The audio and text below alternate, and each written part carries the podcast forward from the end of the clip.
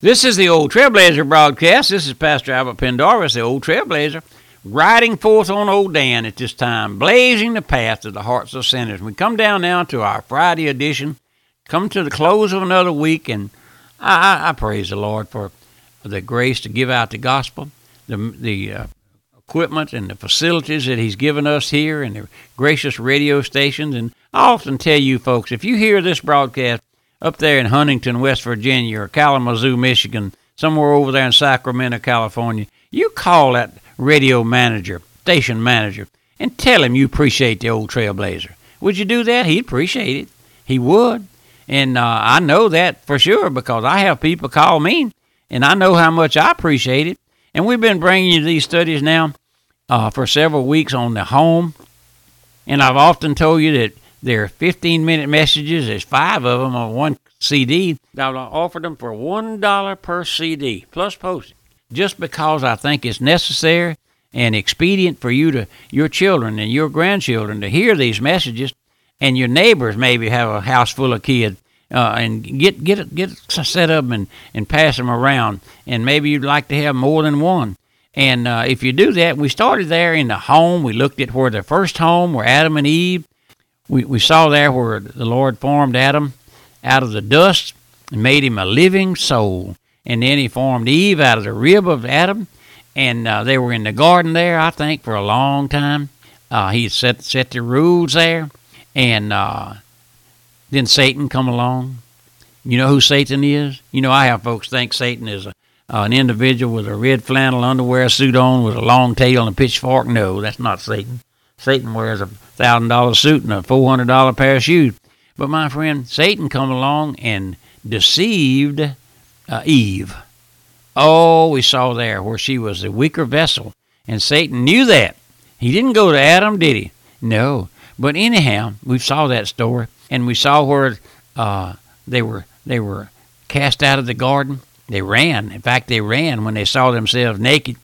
They went down in the bushes and tried to make themselves some covering of leaves. And the Lord came and found them and preached the gospel. Took the animals and slay them, slew them, and uh, made them coats of skin. Now, I've had folks, pictures of Adam and Eve, so called, with a rough, rough uh, bear skin coat on. Uh, no, no, that's not true. The Lord made them, I think, the most beautiful uh, outfit, clothes that they'd ever seen, anybody had ever seen out of those skin. You say, well, the Lord, well, the Lord is able to do everything. The Lord is able to do more than you and I can even think or imagine, my friend. But He also preached the gospel to them and told them how that killing those animals and shedding the blood is exactly the way that Christ would come and die on the cross to pay our sin debt. He explained. He he he preached. That's what preaching is. Explaining the gospel how that man is a sinner? You don't hear that, do you? You hear that in your church? Does your pastor ever tell you how the Lord saves a sinner? Except for John in his church, shaking his hand. Oh, my friend, I, I've mentioned to you once in a while. Ask your pastor.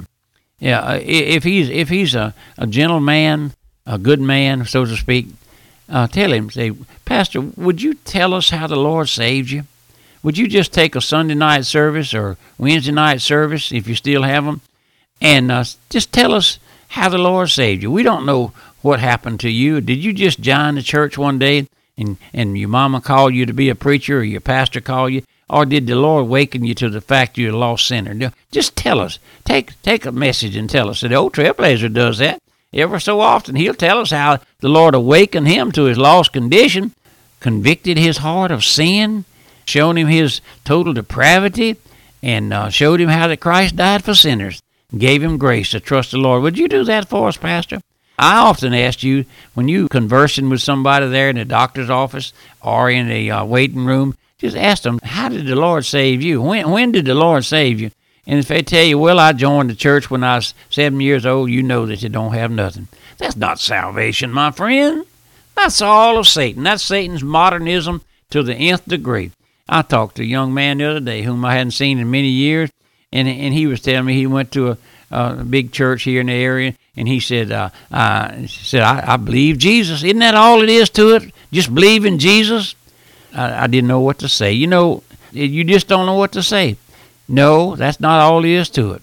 Salvation is the greatest thing that ever happened to an individual. That's the reason I asked you for your pastor to uh, to tell you what how the Lord saved. Now I hear I listen to radio preachers on the radio sometime, and I, here's what I find: I find that they all think somehow or another, most of them think that they're supposed to expound the scriptures of how uh, how this happened and that happened and all of those other things, and then they put their two cents worth into why this happened and where Noah's Ark was. It was pointing north and not south, and and uh, all of those things, and that the Red Sea was only about six inches deep, and all those things, and they don't ever mention that man is a sinner.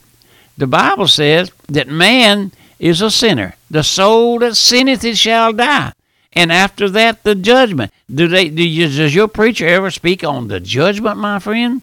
I find that the thrust of my ministry here as a pastor of this church is to warn sinners to flee from the wrath to come. Did you know that every individual, whoever born into this world, your fi- your family, my family, your children, my children, if they never come to know the Lord in the forgiveness of sin, in the redemption of sin, in the being washed in the blood, that they'll not they'll go to hell. My friend, does your preacher ever speak of hell? There's far more written in the Bible about hell than there is heaven, my friend. We don't know much about heaven, but we know that hell is a terrible place. And if you're not, and I can tell you this, you can burn all the candles you want to burn. You can say all of the, do all that you want to say, and you're not going to preach anybody out of purgatory. There's no such a thing as purgatory. I told you this. I conducted a funeral in New Orleans one time, and for a lady, and she'd been raised in a Catholic orphanage, and uh, she, there was four nuns there at the funeral. They, they knew her from uh, about their age, and in the course of the message, I didn't intend to do it. I just it just dawned upon me the Lord uh, gives you what to say, and I just mentioned that there's no such a thing as purgatory. And those four nuns got up and walked out of my audience during the middle of the service. My my friend, I know they were offended. I didn't mean to offend them, but I'm telling you the truth. If I if I if I walk down your street at night, you live in a big city, small city, wherever you live, and if I'm riding down the street going home or walking down the street going home, and I look and there's fire coming out of one of your windows, and I I walk up to your front door and I say, "Hey, lady, hey, lady, I'm afraid your house is on fire. Uh, are you asleep? Are you awake? I'm afraid your house is on fire." Is that what I'm supposed to do? No, no. I find a two by four or a brick or something and throw it through that window, and I begin to scream, Wake up! Wake up! Your house is on fire! Wake up! Will you ever quit thanking me for waking you up? No. Just so it is in the spiritual realm. If I tell you, just come on to my church and shake my hand, walk down the aisle and shake my hand, and I'll baptize you. You think that's salvation? You want to go to you want to go out into eternity on that, my friend? No, and I'm not going to allow you to do it. My friend, you would rail on me, you would curse me, you would you would do everything in the world when you was cast into that eternal flame. The pastor didn't tell me, but I did. I have told you. I've told my congregation. I told them the other night. I said, I, I get tired sometimes trying to convince you of two things. First of all, that there's a hell to shun. I get tired of that. And I get tired of trying to convince you that Christ died for sinners. And you sit here like a bump on a stump with your eyes counting the ceiling tiles in the ceiling. Wake up, friend. Wake up. Your house is on fire. Wake up. Wake up. Wake up. Drag them kids out of them beds and come on, get outside. Just so I tell you, it's a spiritual thing. Wake up. Wake up. You're in the sleep in the lap of Satan. He has rocked you dodo. He has brought you a, a, a bottle with a nipple on it and spoon fed you the trash, the error. And that's what the old trailblazers are doing. Refuting error, my friend. Don't go to hell. My friend, you want to. I never seen anybody yet that wants to go to hell. Even if they believe there's a hell, they don't want to go there.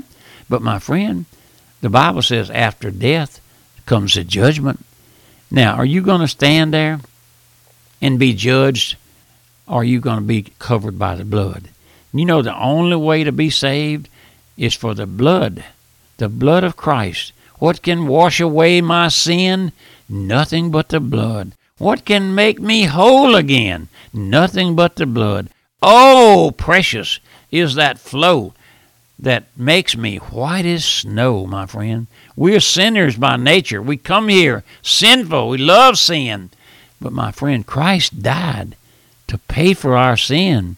And the Lord has left us His Word how that we should live and how that we should raise our children and how that we should bring them up in the nurture and the admonition of the Lord. And He's given us faithful pastors throughout all the years, ministers and teachers who have taught us, but you won't have it. Some of you won't have. It. You say, "Oh, crackpot old trailblazer, I don't care nothing what he says. I don't believe nothing he says." But my friend, I'm telling you the truth. I wouldn't lie to you.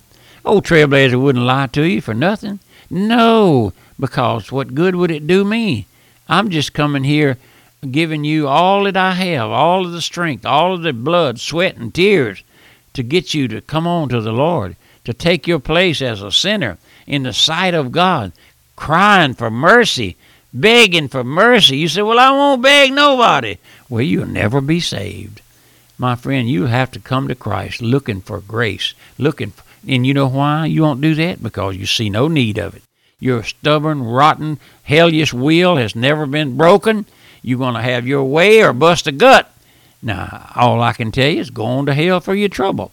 And then I had a woman call me and rail on me for saying that. But my friend, if you're not saved, you're going to hell. There's no, there's no purgatory. You, you can't, you can't make me believe that. There's no, no evidence of it, nowhere in God's word.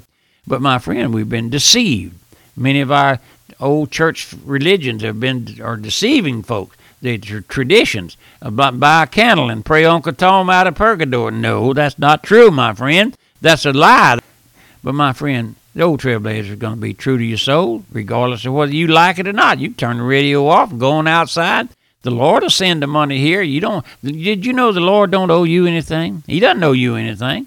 He don't have to save you. All he got to do for you to go to hell is leave you alone.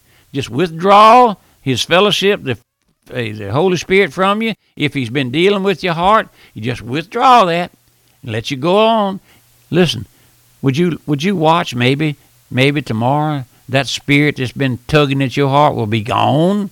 Lord, don't let it go. Lord, don't leave me. That's what the old trailblazer is praying for you, for my family. Oh, Lord, don't let them go. But, my friend, they throw off the gospel. They throw it off like an unwanted rag. They don't want it. They want their own way. That's what people, that's why folks are not saved. They want their own way. And my friend, help me with the broadcast if you can. I got to get off the radio now. Time to run out. Got to get on back to the barn, Dan. And we'll be back Monday with another message. You pray for me. Will you do that? And then help me with the broadcast. My mailing address, the old Trailblazer, Post Office Box 1810, Walker, Louisiana 70785. And my phone number here, area code 225 664 8658.